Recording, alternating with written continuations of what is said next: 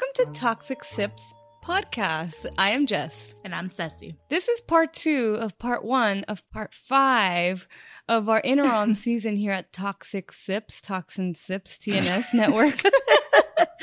and um, we're about to give you some more backstory, but more so some present story. Yeah. um, usually Cecilia would say that we are no experts. Mm-hmm. I thought you wanted to do it. No. Usually. well, we're not experts. And as always, the link in the description to our website will take you to all of these sources that we have gathered. So if you go down that wormhole of links, links, links, links, links, Mhm. you will get to whatever it is that your heart desires within that knowledge. Yeah. well, in today's market, you know, we have joked before, we are no economists. Um, did you know more people, especially millennials, are buying costume for their pets? That's actually funny because I, I told the story on the last episode. My sister, I don't know what she would be considered. She was born in 2005. Is that still Gen Z? That's Well, she's not a millennial. and my grandma is also not a millennial. completely removed from each other. yeah, but they're still they're still dressing them up just fine. well, 20% have so since 2018, and the percentage has gone up since 2017 from 16%. As you know, one of my favorite things to do is, well, you know, tell stories. yeah. Whether it be written, whether it be podcast form or editing. I love telling stories. Or music. Um, and this this holiday is so special for that reason because, well, it, it affected pop culture and society through the form of storytelling. yeah, storytelling. Yeah. As mentioned in the rich history portion of Halloween, it definitely did not originate in America. No. Um, because truthfully, America didn't originate until after it, Halloween's inception. I mean, Hence the word colonizers. the celebration of Halloween was extremely limited in colonial New England, ironically, Mhm. due to strict Protestant beliefs. However, Halloween was more common in places like Maryland and in the southern colonies. yeah, so the the 13 colonies that we learn about in like history class sophomore year. they were about it. yeah.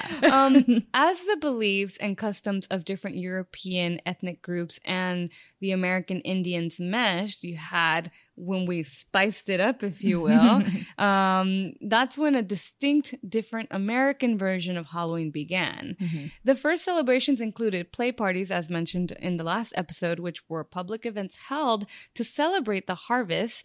You got to remember that before too many vehicles on the road and factories and warehouses and, well, the one weather all year round Southern California, Mhm. um, we had actual variations of unpredictable weather. Oh yeah.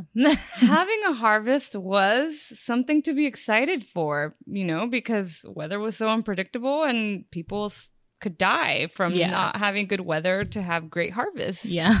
so if the we- you know, if the harvest was good, it was something to celebrate. like the last supper. Like the last supper all the time. neighbors neighbors would share stories of the dead, tell each other fortunes, dance and sing. Mhm. Just like all trends in any time frame, they start off somewhere and then spread via word of mouth. With the internet and its easy accessibility today, it's no wonder when things go viral, they take off so quickly. Yeah. You know, they're just like It's just a push of a button. push of a That's button. um, well, the internet wasn't always around, and what was considered viral took a lot more time. Oh yeah, because like say you even just wrote it in a letter, like Yeah. getting that letter. That's why uh, the whole concept of like the note in the bottle is so huge. yeah, Who I've always wanted to do that. Right? We should do one. A We sh- toxin sips one. right? See if, like the history of notes in the bottle and all that stuff. Um, therefore, colonial Halloween festivities also featured the telling of ghost stories and mischief making of all kinds, Mhm. basically their versions of movies because it's storytelling. By the middle of the 19th century, you know, somewhere between 1801 and 1900. That's always confused me though. I'm like, why is it the 19th century if it's during the 1800s? I have no clue. That's why for a while I would get confused when like 21st century and 20th century. I'm like, wait, Wait, what? what are we in? what what are we in right now? Someone explain. Someone explain. She's like the math figures. Yeah. Um, but yeah, annual autumn festivities were common, but Halloween was not yet celebrated everywhere in the country. It was taking well its time. Yeah. Borrowing from European traditions, Americans began to dress up in costumes and go house to house asking for food and money. At the turn of the century, Halloween parties for both children and adults became the most common way to celebrate the day. Mm-hmm. Thus, a new American tradition was born and has continued to grow. Oh yeah. Today, Americans spend an estimated 6 billion annually on Halloween alone, making it the country's second largest commercial holiday after Christmas. Christmas. uh, That's just crazy. Though. That- six six billion. billion? I mean, I play a big part in that. uh, y'all think? I know. Um, we definitely did our part this year. we definitely did. Um, so Ceci did scrape over the Halloween movie craze just a little bit, but it's important to note that once motion images began, Mm-hmm. it was game over for us. Mhm. Horror genre or not, we were definitely like, shut up and take my money. You know what I mean? Um, and hey, Ceci, do you want to accidentally invent movies? I would like to. okay. Well, apparently in October 19th, 1878, Scientific American published uh, a series of pictures depicting a horse in full gallop. Mhm. Along with instructions to view them through a zoetrope, the photos were taken by an English photographer, Eadweard Muybridge, to settle a bet between California businessman Leland Stanford and his colleagues. Stanford contended that at some point in a horse's stride, all four hooves were off the ground. Yeah, that they show that at.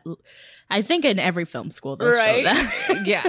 Well, this is how because now you have like 25 frames per second, or when you Yeah. slow mo things, you have like a Mhm. bajillion frames Yeah. per second. There's so many options. There's so many options. Well, they f- discovered uh, 12 pictures in a minute.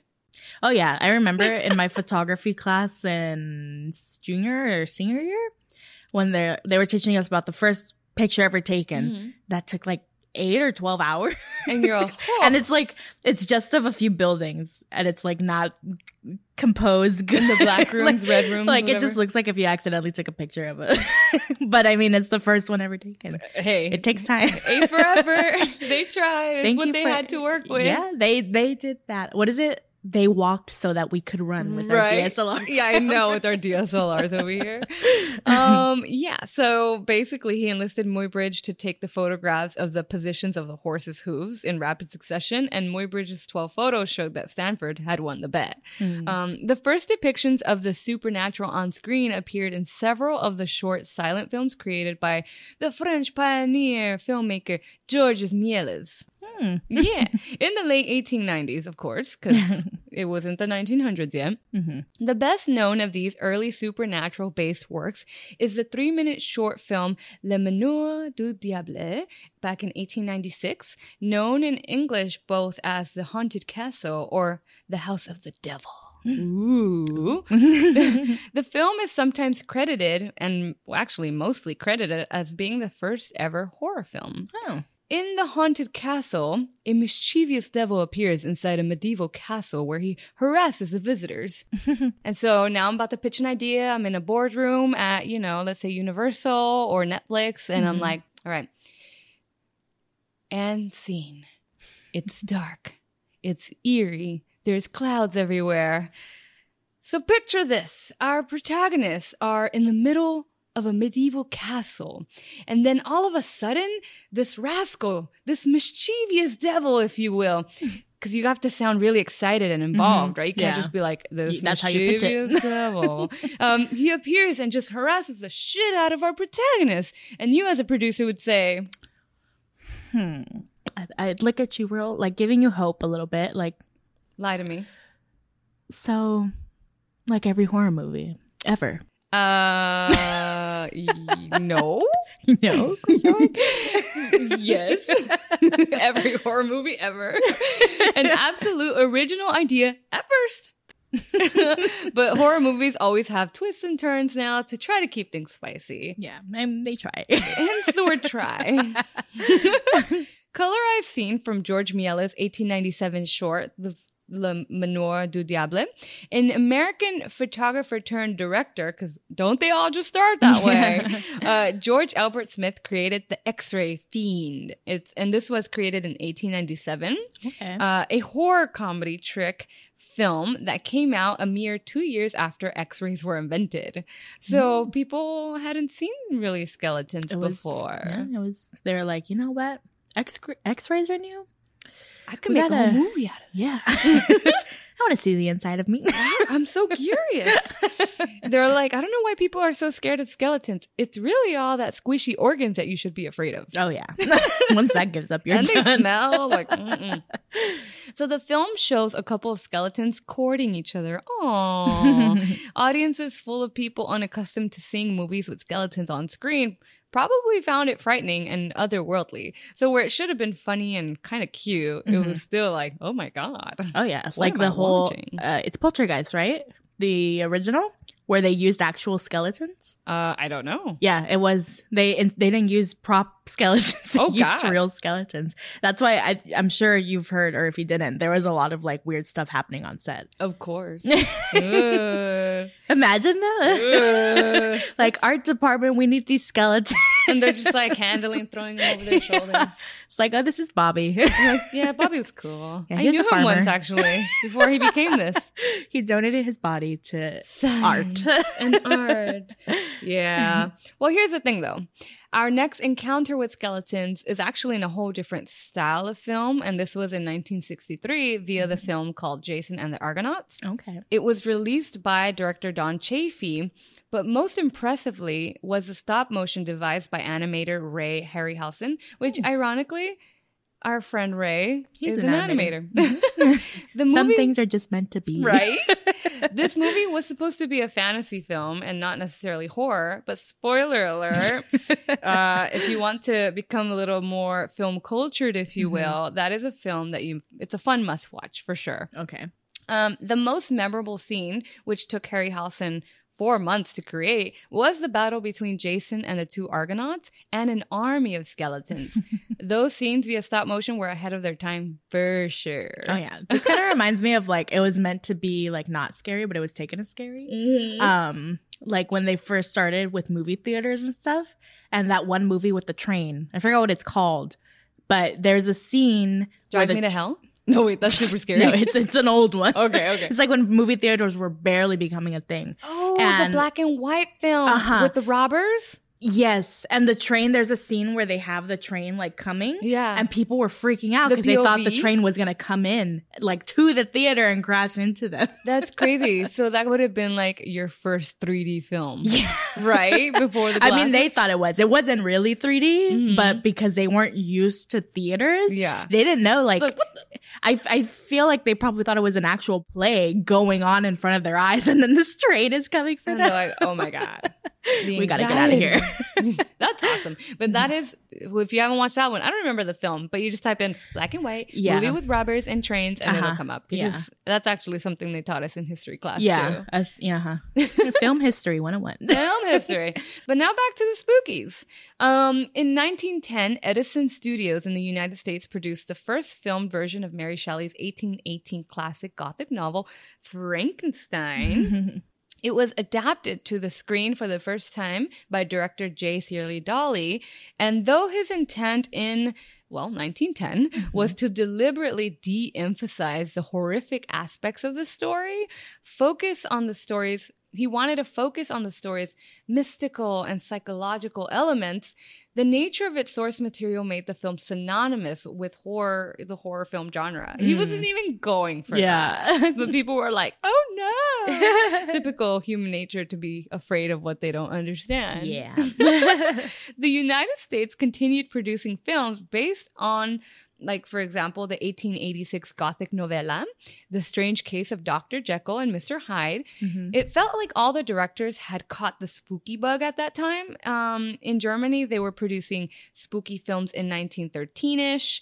In Italy, they were doing it in about uh, at about 1911. The Aussie people jumped in in 1919. So Mhm. everybody was kind of headed the same direction creatively at the time, Right. and we're getting their spook on. Mhm. It's the trendy thing to do. Mhm. so you may ask, how? Why does movies matter? Why does it even affect us today? Mhm. um, how did Halloween from something that the Celtics did to something that the US eventually adopted for themselves, you know, once, I mean, not in Protestant towns, obviously.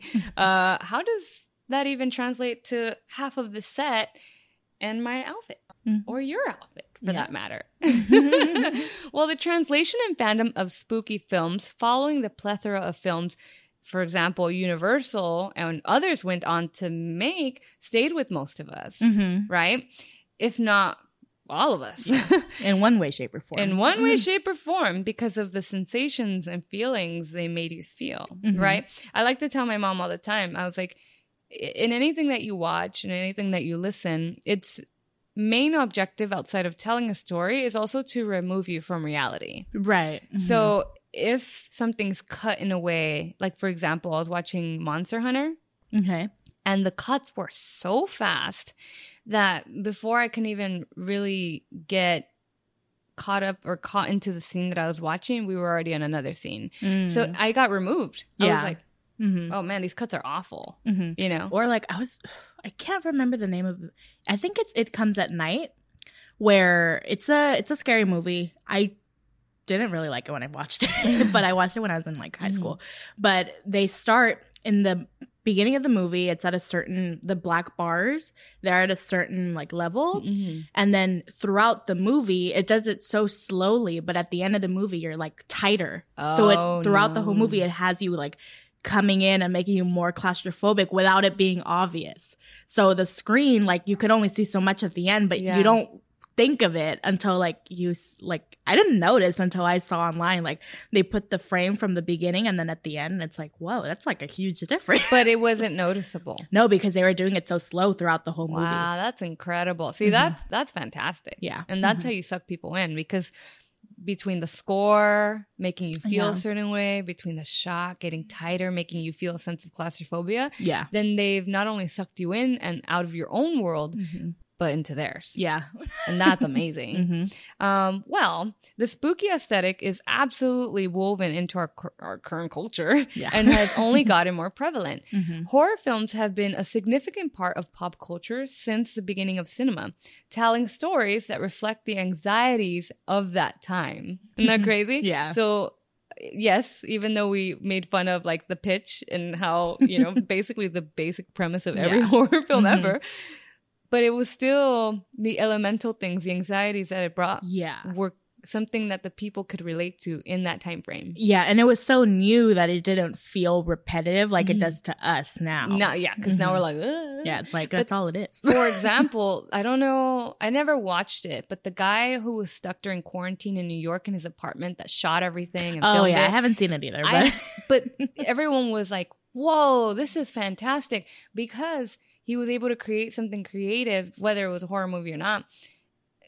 within the parameters that we were all experiencing simultaneously. Mhm. So we were all like, "Oh, yeah. I know that feeling because I was there." Yeah. So you can relate to that. Mhm. Um, or that's why, like, for example, the paranormal films that came out, maybe they're a little cheesy now to us, Yeah, but when in it- that time, you were Mhm. like, "Oh my gosh!" Yeah. and people were like, "What if I put a camera while I'm Mhm. sleeping? What would Yeah. happen?" Like, Same thing with the Blair Witch thing. Like every time they Mhm. try something different that works, Mhm. Hollywood just clamps onto that. yeah, yeah, yeah. This is why we're like on the 15th billion Marvel film, and that's why DC is trying really hard right now. DC is trying really hard. They're trying uh, real hard. Well, the monsters and the scenarios from these films became part of our collective minds and Mhm. certainly inspired their own share of what? Costumes and, And- other Halloween memorabilia. As we Mhm. look here to the left, look here to the right. Um, here are some more horror movies that went to win on awards within their industries. And mind you, horror movies aren't typical to win awards. So these No, were yeah. a big deal. Mhm. In 1991, the film Sleepy Hollow won an Oscar for Best Art Direction, Oh. which do you remember that? Like I have a purse today that Mhm. I bought last year uh, from a small, like, vintage, like, burlesque Mhm. company Okay. who did a collaboration with Paramount Pictures. Oh, okay. And they were able to bring out pretty much Ichabod's like, attire, like the dress, the Mhm. pumpkin head, okay. you know, that from Sleepy Hollow. Mm-hmm. So, yeah, it's, and that movie was 1991. Like, that's, that's a long time ago. That's what? 30, almost 30 years ago. It would be 30 years. Yeah. It's 21. Still Mhm. very relevant. Mhm. Um, in 1992, Bram Stoker's Dracula won Oscars, plural, for best makeup, best costume design, and sound effects editing. Mhm. I remember being little and feeling scared watching when the headless horseman went after Ichabod. and I was like, oh my God, oh my God, Yeah. he's going for him. He's running, run, run. um, that sense of eeriness does stick with you, Mhm. Or the sense of eeriness that you got in that moment. Yeah, from the movie. Yeah. Mhm. And then when you remember it, you can feel it again. Mhm. Uh, as early as 1943, The Phantom of the Opera won Oscars, plural again, uh, Mm-hmm. for art direction and cinematography. 1990, Kathy Bates won an Oscar for her chilling performance in Misery, um, which I don't know. Did you ever watch Misery? I have not. Oh my gosh, you would love it. It's so good. It's like a thriller, okay. and she's a female antagonist. oh. And you're like, wow, she's so nice. And then you're like, oh, she's backstabber. She's freaking crazy. the Silence of the Lamb won five Oscars, which is really impressive for um, Best Picture, Mhm. Director, Actor, Actress, and Adapted Screenplay. Mhm. And if you think about that movie, wow, what a powerful combo between Anthony Hopkins and Jodie Foster. Oh, yeah. That's cha-ching. Mhm. Today, it is a little bit harder Yeah. for horror films to win and nab Oscars. Or Like even in- just to be nominated. yeah, it's it's rough. It's Yeah. rough out there. Mhm. But Jordan Peele held nothing back, and it showed. Mhm. Because when he created Get Out and won an Oscar, well, he won it for Best Original. I couldn't say that word right now. Screenplay? Screenplay. um, and it totally was. Mhm. It was such a great concept. Yeah. Did you know though that opening weekend box office um, for A Nightmare on Elm Street Mhm. back in 1984, it made 1.27 million. I knew it did really good. I knew It- that. I didn't know how much it made. But Like, when was this? 1984, 1.27 yeah, million that's- crazy. ridiculous for a horror movie. And imagine how much it's made since then because it's only gotten more popular. Oh, for sure. yeah. Um, eventually went on to gross more than 25 million in the US alone. Yeah. Like, Okay, and that wow. was like in that time frame. Yeah. So that was impressive. And I love the shade that Wes Craven throws in Scream when he has um I blanked on her name. Drew Barrymore. Mhm. When he has her say, "Yeah, only the first one was good because he only directed the first one. All the other ones were different Oh, directors. Get out. God, I just did a thing. I just realized I did a thing. Get out. That is great. Also, Scream hmm was incredible. Scream the first was really good. The sequels, they are better than other sequels, but I don't think that they're that like like wow. Not everyone was as wowed. Mm-mm. No. And I know a lot of people like the sequels, which is fine. I'm not going to rain on anyone's parade. Mm-hmm. Yeah, I think as it progressed, it just got a little bit worse. yeah. But there is a new Scream that's supposed to be coming out, I I, think, next that. year. Is it a reboot or just a another sequel? I believe it's like a sequel, okay. but Mhm. there's high hopes for this one. okay. Something I don't know if they're going back to the original director. I don't know what Hmm. what they're doing, but people are really looking forward to this because of the cast. oh, okay. Because I know, like, come this last Scream, they didn't even have. No, that was the one with Emma Roberts, right? I think so. I mean, I even watch it because it was so far removed. You know? Mhm. Yeah. I make it a point to watch all of them. Yeah. Yeah, I have not watched Jason X though. but I can respect all those sequels because they know that no one's taking it seriously. Right. Yeah, yeah. And that's what we were saying. We're like, at this point, like, if I turn on Freddy versus Jason, Yeah, like it's that's the, my one of my favorite just go to movies. Like I know it's bad, it's it's really bad. I'm not coming into it with the tomato, you know, with the, what is it, Rotten Tomatoes, Oh, yeah. like scale. Like, I'm, no, yeah, I'm it has action in it. It's pretty. It's combining two horror icons. Like what more can you ask for? Right. I don't know, man. A good story. but yeah, not bad for a horror film. Mhm. So, outside of films, however, Halloween and horror thriving in pop culture is also due in part to television Mhm. in itself, Yeah. music, Yeah. video games. Mhm. I mean, I think after, you know, obviously Hollywood and big money people are going to go, wow, this movie did really, really well on opening weekend. Mhm. We need to make a game out of it. Oh yeah. Um, one of, I mean, just talking about music. This is a band's T-shirt, Oh, and they kind of like made their whole thing Halloween. But there's another band that I wear a lot. If Mhm. you guys notice, the Ice Nine Kills shirt. Their latest album, each song is based off of a horror movie. sick. Yeah, so they have one for Jason, Freddy, Michael, like lit- the top ones, and then they have more like the London and where or well, Werewolf in London. Oh, in London. yeah. and one more that I can't think of. They did a psycho one, but it's stuff like that where like I wouldn't have thought about that, like just doing songs based off of these, but it worked for them. They found their niche, and that's what they're sticking to. and once again, storytelling, but in music. Mhm. Well, in the 1950s, we had an American actress known as Mela Nurmi, which I'm sure I'm butchering. I'm sorry. I'm sorry for the diehard fans. I'm sorry. um, she created Vampira, Mhm. you know, and she was on Los Angeles K- KABC TV. We also had Larry Vincent, who played a character named the Sinister Seymour, and he was freaking huge and known as like the the ghoul, if you will, till the Mhm. end of time or Mhm. the end of his time, um, but probably till the end of our time. Um, hosting the show Fright Night in the LA market. Yeah. After he passed away, the show did go down for a period of time, but then something spooktastic happened. And a young woman named Cassandra Peterson auditioned for his replacement, and well, she won. Mhm. Um, with a quick wit, a strong sense of humor, she hosted her show as Elvira, Mistress of the Dark. Mhm. The show Elvira's movie Macabre went from being a local program to a nationally syndicated show. And it followed, you know, after this, albums were created, Yeah. commercials were created, comics were created, feature films were created, um, a best selling costume was created, and scale model kits. I mean, and it doesn't get better than that. Like, yeah. right? right now. You have it all. Right. Right um check this out i love like how lego at some point lego's been popular for a very long time Mhm. but then lego decided to get with the times.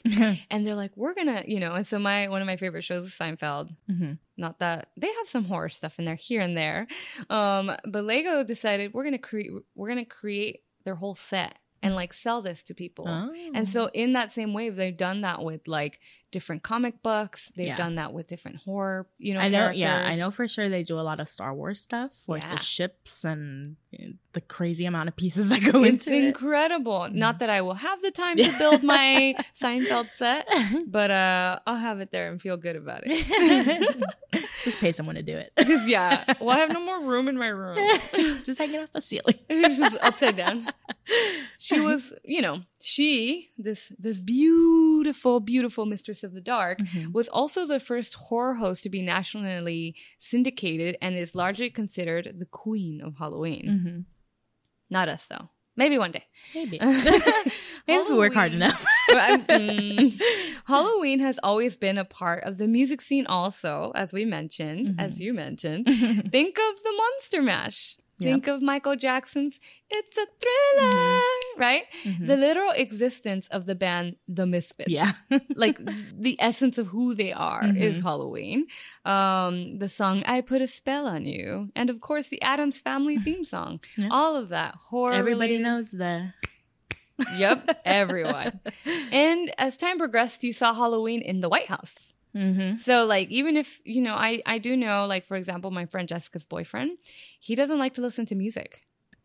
That's Which a little is- weird. Nick, he doesn't dislike music. he just isn't. He's just like if it's on, it's on. If it's not. So if I if you ever go what's your favorite band, he's like, mm. I don't trust those people. Does he love animation? Does he love watching? Uh, what was the one we were talking about? Hotel Transylvania one, two, and three and four, yeah, or soon to be four. those are really those are really cute movies. like, he- does he love Monsters Inc? Yeah. So s- some people gravitate to different Yeah. things, but yeah, Mhm. the people that don't like music like altogether, just don't. Yeah, it's like why? Why, are you not happy? Who hurt you? Who hurt you? Um, so this is for those people. and as time progressed, you saw Halloween in the White House. Halloween has been celebrated in the White House since the days of Eisenhower. He was our 34th president and he led the US between 1953 and 1961. And if you think about the time frame of how everything is unfolding, it makes sense. yeah, Um, It's It wasn't- Hmm? It's starting to come. To yeah, it's us. starting Yeah. like creep on over. Yeah. It wasn't until First Lady Mamie Eisenhower that witches, goblins, broomsticks, jack lanterns, Mhm. all of that made their way into the White House. okay. So that was kind of cool. Mhm. Since the Eisenhower days, every president has hosted a Halloween celebration in one way, shape, or form. Even vice presidents, and guess what? First dogs. and uh, the White House staff has also joined in on the fun, Hmm. Which I think is so cute. yeah. President Kennedy, I have a picture here for Ceci to see, and I'll Mhm. put it up uh, in the episode. But there's a picture of President Kennedy, and he's enjoying laughs with his children, Caroline and John Jr., dressed in Halloween costumes, and this was in 1963. And those are some scary costumes for kids. Those are, yeah, like the the kid that he has on his right. Oh my Yeah. gosh, frightening. But hey, he's having a good time. The dogs. I scrolled down to the dogs. Uh huh. You keep going. Even the White House pets got and to join. cat, the black cat. That black cat's like, I hate you guys. Yeah, his face. Ah, so cute. Here is India, Mrs. Beasley, and Barney, the pets of George W. Bush, and they're sitting uh, in front of the White House, you know, on the White House lawn in their Mhm. Halloween costumes. And this was in 2007. Hmm. They are so cute. Yeah. I can't. It- it's just precious. Um, and then the next photo, and this one is quite interesting because, you know, controversially enough, this is the design that they chose, you know, Donald Trump and Melania Trump, That's interesting. I didn't think they would get into it. right? Mm. that they would get all about it. But the White House is now in this picture that we'll put up is seen covered in Halloween decorations on Monday, October 30, 2017. And Trump and Melania hand out treats to children from Washington, D.C. area and, you know, from military families. Mhm. Sorry, and for military families. but isn't that isn't it such a cool sight, dude? Look at the like the White House is big. yeah. So like the spiders and the webs on there are They're gnarly. huge. They're huge. Yeah. The size of this living room. If Matt ever becomes president, you you'll bet your your Mhm. your stuff Matt, that the whole thing's gonna be. It's gonna look better than this. I'll tell you what. Uh, It's gonna be amazing. I'm gonna allow people to go into the White come House. into our ma- like a corn maze in front of the White House. if our leaders are partaking in the fun, then surely outside of having Halloween in the arts, politically, it seems to inspire the love of Halloween also. Mhm. So you don't just have to be a creative; you could be a president. a president, a politician. I have a married couple friends. I know that I wrote that weird, but you have a couple that's married. Yep, Or I you have have a- friends that are married. I don't have a couple, but a friend of mine is married to another person, and they're both my friends, and uh, they're both all about being punk rock. They're Mhm. as punk rock as they come. The Misfits is one of their favorite bands of all time. Uh, they are part of the punk rock bowling team and are in with that huge event that happens in Vegas. This year, they announced that they were pregnant, that they are pregnant, and um, that they are having a baby Mhm. and their announcement was absolutely spooktacularly perfect. They announced it this past Friday the 13th that just passed for us. Mhm. And my buddy Dave is wearing a Jason mask Mm-hmm. and my friend, you know, they're holding the sonogram Uh-huh. with the picture of the baby inside of her and he's like holding her and he's like in the Jason attire and she's just like That's scared, cute. like shocked. uh-huh, that's Yeah. cute. It's so cute. I've always you go, No, go ahead. I've al- I've always wanted a Halloween wedding, like where me and Matt would dress up as like either Jack or Sally Oh, or awesome. Victor and Victoria, even though they don't end up together. Not Victoria, the blue girl, the dead Mm, one. Yeah, yeah. And like everybody else would come in costumes and stuff. And in element, not middle school, Mhm. seventh grade, I had a my science and social studies teacher. She actually got married on Halloween, and her husband taught at the same school. How so like one day they just showed like a PowerPoint of their pictures from their Like, "Look wedding. we did. Yeah, and that's like, and then like a few years ago, one of my uncles got married to his husband on Halloween, but they didn't do it all like all out. They just did it in a courthouse, and I'm like, You guys are missing golden opportunities Yeah. here. What are we doing? Get it together, guys. but I, I'm, I'm I'm still gonna do it. Let's do it. Yellow, big yellow energy. Just plan ahead. Outside of influence, why do we love Halloween so much? Mm-hmm. Well, there's actually psychological reasons behind this, which I love getting into the psychosis of everything. um, the information I got was written by Jeremy Adam Smith from UC Berkeley in an article. We need holidays like Halloween and Dia de los Muertos because they ritualize our fears, mainly of death. Mhm. Halloween rituals turn horror into play, death into levity, and gore into laughter, says UC Berkeley psychologist and GGSC co founder, uh, Keltner. So here are five scientifically validated reasons for you to trick or treat. One, it's a ritual, and rituals keep us together, right? I and this kind of goes back to what I told my friend. I was like, sometimes I know this is going to sound really like body dysmorphic or eating disorderish, but that's not my approach. I hate, absolutely loathe that we have to eat to survive oh because then you got to go to the grocery store. oh yeah, and Then it's you- just money being spent. It's money. Then you gotta like the whole concept of cooking a meal just to eat. Like it'll take you forty five minutes to cook a meal, and then you eat it in like five. Yeah, And I'm a quick, I'm a fast eater. Mhm. drives me crazy. Then you got to wash the dishes. Another Mhm. 45 minutes. So Yeah. I absolutely, I was like, why can't we like be like plants where just we Just go water. outside, get some sun, drink water. and that's like, why I know a lot of like people that get into fasting, like you Mm. can do up to like 24 hour fast. Like you don't eat one day. I think I want to say my friend Akira, she Mm. was doing juice fasting. Mhm. So she would only for one day only drink juices. The next day she would eat like on and off. Mhm. So she would only drink for one day. I don't know. She she probably did it for health benefits, not because she was just annoyed of cooking. yeah, I would do it because I'm annoyed of cooking. I'd be like, sweet, there's already some fresh juice in here. All right.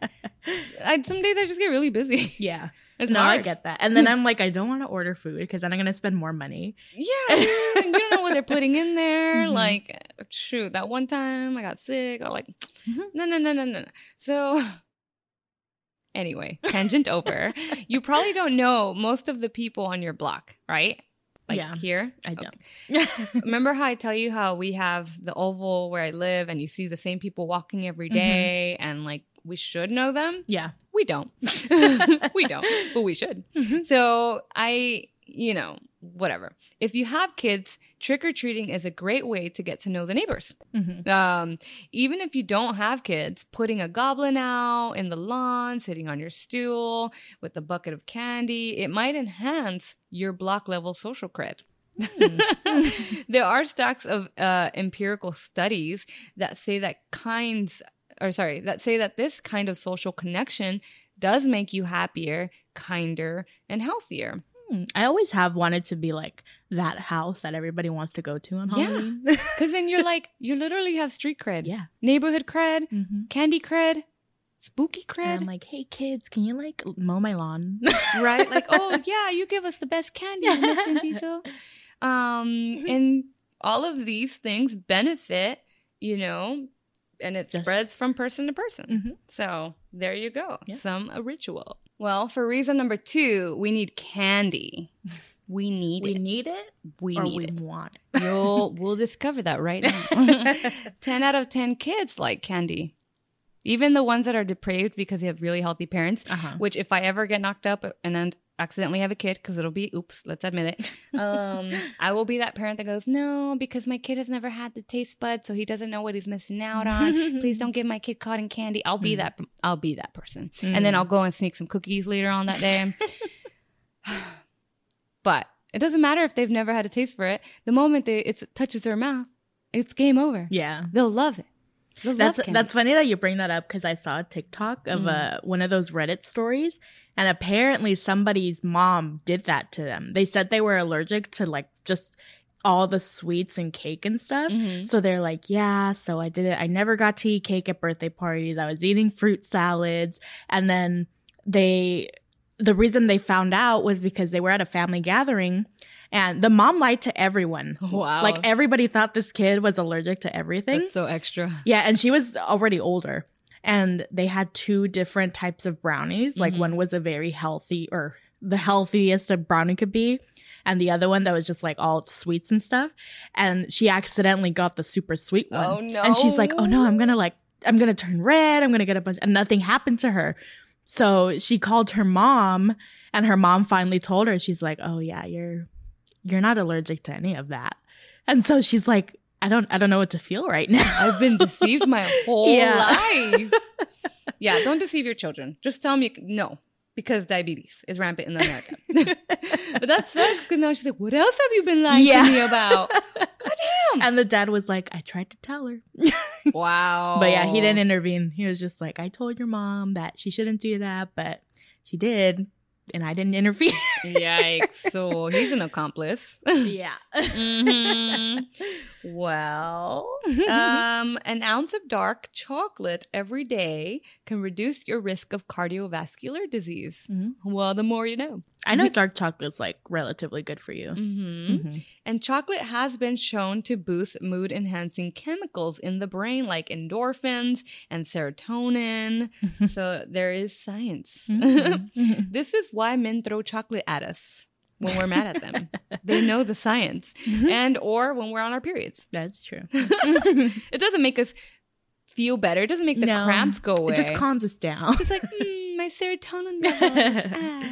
Mhm. Well, the third reason we actually really like safe and moderate levels of stress, apparently, um, most holidays contain some level of ritual and varying degrees of stress. Think about, you know, the stress you get, say, at Thanksgiving when you're at your in law's house and Mm. you're sitting across from your in law and you're dating their special boy or their special girl. Oh yeah, I can relate to that because I cannot understand anything they're saying when I'm at the dinner table. You're like, we're all eating together. They could be talking shit for all I know. yeah, like But last time for his niece's graduation, we were all sitting there and I was sitting there and they were all just talking in Thai and I Mm. was just like Cool. I get it. Well, so now, yeah, so holidays make that that anxiety and that pressure extra, extra, you Mhm. know, because Yeah. it's like the holiday, Uh-huh. you know. So the stress that you're getting from like jumping from fright in a haunted house is very, very different from the stress that you're gonna get Yeah. from Mhm. sitting across an in-law who may or may not like you. Yeah. you know. Um, one can be long and grueling, as we all know, and the other one makes you laugh Yeah. afterwards because you know you have a sense of relief. yeah. I think in either scenario, you know, the event comes and goes. Mhm. Just one's a little faster, Yeah. and you're relieved like- either way. Yeah. The fourth reason is we need to pretend as as we're doing right now. We're not in a big studio, no, but we can play. we're in a living room. We're in a living room. University of Oregon psychologist Marjorie Taylor has found that kids often create pretend characters who do sinister, mean, and even violent things, hmm like adults who think things through before they act. well, mostly. Because sometimes they don't. This gives children an opportunity to play it through before they encounter the situation in real life. okay. So there is something there. hmm That's a little darker, but I can. I mean, yeah. Taylor once told me if something is bothering you, you can control it and you can manipulate it in the world of pretending. Yeah. That's a way to develop emotional mastery. Okay. So there's actually something even deeper to that. Right. I think that makes sense because I do like going into like those mazes and stuff. Even though I know I'm gonna be super scared going Uh-huh. into it, but it's just I don't know. Yeah. I So- like having that feeling of like Yeah, ooh. but then you know, like because there is a blanket of security on you, yeah, you're not like in full freaking anxiety panic attack. yeah, Mhm. Yep. Um, so that's why having, you know, being able to pretend to be something else is Mhm. really fun, or being able to have like your what they would call like their imaginary friends, right? Because it's like that level of you that you don't succumb to almost, yeah. hmm which is really cool. Um, and lastly, death can be fun. Who knew? um, Halloween is one of many memento mori traditions designed to make death just a little bit more fun Mm-hmm. and provide an age appropriate hint to children about an inescapable fact of life, which is that life ends. Yeah. Mm-hmm. I was talking to a friend recently and I was like, hey, like, not that you have to answer this and not that you owe anyone anything. I was Mhm. like, but he was telling me that his he was having his 14 year anniversary with his wife. Uh-huh. And I was like, that's crazy. And I was like, that's awesome Mhm. because committed people are almost non existent these days. Mm-hmm. People have a fear of commitment, right? Um, so you're ultra special, in my opinion. Mm-hmm. And I was like, do you want to, do you guys, have you guys talked about wanting to have kids? Mm-hmm. And he was like, yeah, yeah, you know, we've, we've talked about it. And I was like, oh, that's cool. I'm like, yeah, so, and he's like, I mean, we've talked about it, like, but it's not something we're in a rush to do. Mm-hmm. Uh, but if it happens, we're about it. And I was like, oh, that's cool. And I was like, you don't have that weird like man thing where you're like, my legacy needs to Oh. continue, you know? Mhm. He's like, nah, we're all gonna die anyway. Yeah, And I was like, that is true. you're right. Yeah, and you saying like this about how like kids need to learn it. I'm wondering maybe that's why it's my favorite holiday because I think I've I don't know if I've mentioned it on the podcast, but I think I've talked to you about it. Mm. When I was a kid, I used to have like dreams of just people I love dying. this is the first time I'm hearing oh this. really? Well, that's that was well, something. Yeah, when I was a kid, I used to dream about that so much so that like my grandma would come in and do the Persinarte. uh huh. She would do Uh-huh. it for like ten minutes on me, You're like, okay. so I'm I wouldn't have bad dreams. So I was like, okay, I'm protected. I'm good. We're good. We're good. Yeah, but I was just so scared of the Mm. idea of dying and like not necessarily me, but just Mhm. others Yeah. dying. And I mean, ever like I moved out of that house, and after we moved, I like started to become okay with the idea. And that I'm the same way. I'm like more at peace with everybody goes. Obviously, it's gonna be hard, Mhm. but I'm more like it doesn't scare me anymore. Yeah, it won't be like a like a catastrophe in your Right. reality. Mm-hmm. You'll yeah, be like, oh, this is this is awful. this is a real thing. Yeah, This is part of life. Yeah, and I actually I watched the movie, the new movie, Mhm. uh, The Night House, free promo, Free promo. where it deals with grief, and like I got this huge knot in my stomach, and that feeling that I had as a kid came back, where I was like, Mm. everybody's gonna die, and I was sitting next to Matt, I was like. He's gonna die, yeah. and I started like having a mini pac- Oh, panic no. attack in the movies. The movie was really good because Okay. it made me feel that. Mhm. I would watch it again. I don't know about anytime soon. Yeah, you need an emotional break. from that one yeah it was i was going into it thinking oh it's a cool scary movie like Mhm. ooh some because the trailer made it look like some kind of like time thing was going on which i mean there kind of is like felt sci-fi ish. A little bit and i went into it thinking one thing and it was nothing Wow. it was a movie about grief and Wow. like which i didn't think would bug me because i liked hereditary Mhm. i really liked that movie but this one just i don't know what it did to me it's funny because ironically, you thinking that it's sci-fi, no one understands this. But sci-fi in its own weird way is scary is a horror movie. Mhm. Yeah, it's just a different branch. yeah it's the unknown i would Uh-huh. say hmm That's freaking cool. But yeah, so it helps kids, you know, be Cope. like, oh, this is part of nature. hmm This is normal. So the emotional benefits definitely outweigh Yeah. the prevention of like, or the, what is it? The coddling and the, like, oh, just uh, you can't see. I let see yeah, being more not sec- not making them feel more secure. They're in their own cocoon. yeah, yeah. So then that way they're more like realistic to reality. Mhm. Um, as Oliver Burkeman notes in his essay, The Positive Power of Negative Thinking, one study found that walking through a graveyard made people 40% more likely to help a stranger than walking down an ordinary block. Isn't that crazy? Yeah. Um, another found that visualizing death can lead us to become more grateful for the things that we have in life.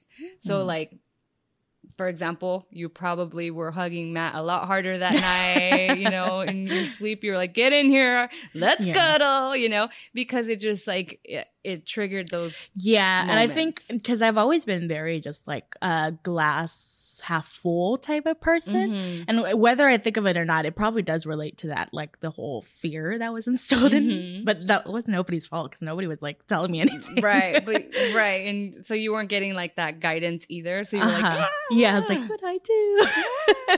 yeah, and I, re- yeah, because after, shortly after I believe my godmother passed away. And at her Mm. funeral, I was like, I wasn't numb, but I wasn't like as scared as I used to be. I just was like, okay, like I know she was sick and she was going through a lot of stuff, and she's probably like, it's better for, For her. her, not to be Mhm. stuck in a hospital all day for like months on end. Yeah. Yeah, I in my lifetime now I've experienced two family deaths.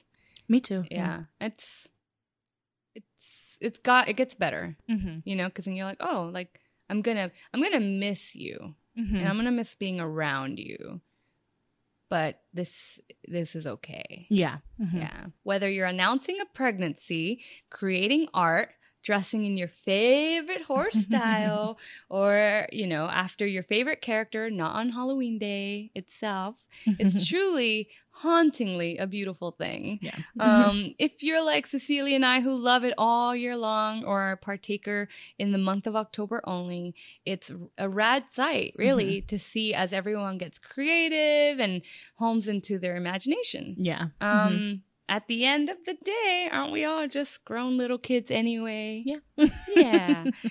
Well, as you know, and here we are, we always leave you with the final question. And in honor of a horror movie that recently came out and smashed the box office, this film was directed by Nia DaCosta, and she has become the first black female director to have her movie open as number one in domestic box offices.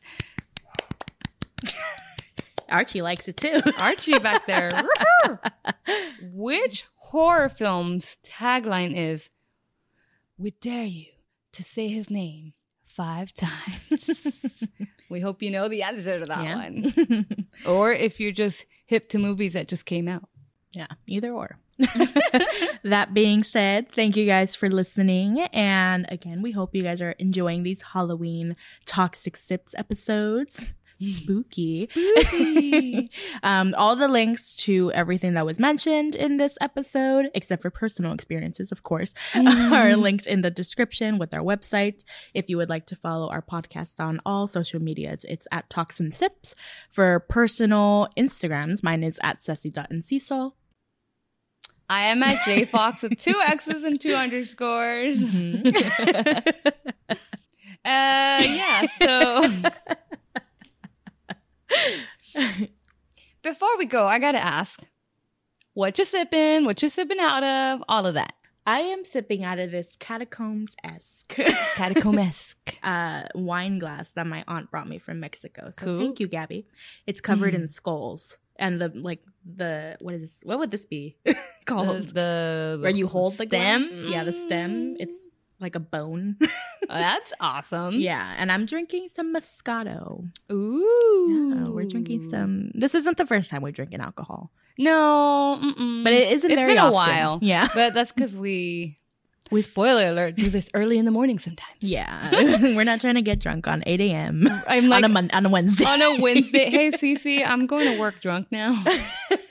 Yikes. Wine drunk too. Which is honestly the worst. This is why I don't really wine that often Mhm. because of the sugar. It just makes me so sleepy. Uh-huh. And I'm like, okay, it's time for bed now. Yeah. What are That's- you drinking? I'm also having wine. I know. she she poured it up, Yeah. poured it up. Um, out of this your glass, actually. hmm This is really cute, guys. This is like one of them wine sipper cups. Mhm. It has a matte gray, has bats, has trees, has a witch in the moonlight. It matches the orange little glass that's next to you. Oh, this thing? Mhm. It's like kind of the same aesthetic. Yeah, it's super cool. It's really pretty purple and gray for those Mhm. that can't watch. Um, and I too am having wine for my whining. No, I'm just kidding. Anyways, guys, we hope you enjoyed episode two of Toxic. Toxic Sips. sips. also, every time we say toxic sips, I like laugh. One, I have a lisp. Sorry, it is what it is. But two, I think of like the Latino like toxicos, Mm. like when you're dating a toxico. Oh. Oh my gosh, I don't know why. Anyway, that is right. all. We'll see you on the Bye. next one. Bye. Bye bye.